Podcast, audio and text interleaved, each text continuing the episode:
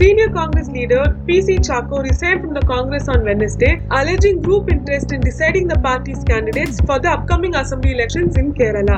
Here's all you need to know. Hello and welcome to News Explained. I am Nivedita Varadarajan.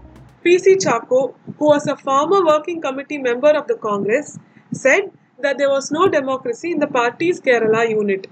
He said that the party has been divided into two groups the A group, which is headed by former Chief Minister Oommen Chandy, and the I group, which is led by Ramesh Chennithala, who is a senior party member. He alleged that only these two leaders know who are contesting as the party's candidates in the upcoming polls. The elections in the state will be held on the 6th of April. He noted that the party high command is agreeing with the proposals made by the two groups.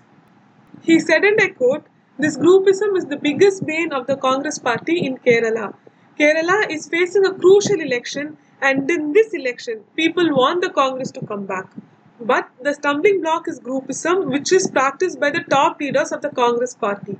Unquote. He added that he tried to talk to the party high command to put an end to the groupism in the state, but failed.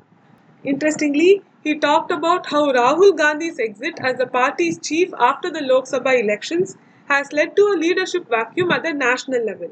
He said that the Congress has been headless for one and a half years and noted that the situation made former party president Sonia Gandhi to take over the reins of the party once again. It is important to note that a group of senior Congress leaders like Ghulam Nabi Azad, Anand Sharma, Kapil Sibal, and Bhupendra Singh Hooda want the party to undertake reforms. These leaders, the so called Group of 23, wrote a letter to the Congress president seeking a full time and an effective leadership and elections for the CWC last August. Wrote a letter to the party president in a meeting in Jammu last week. They said that the party was getting weaker.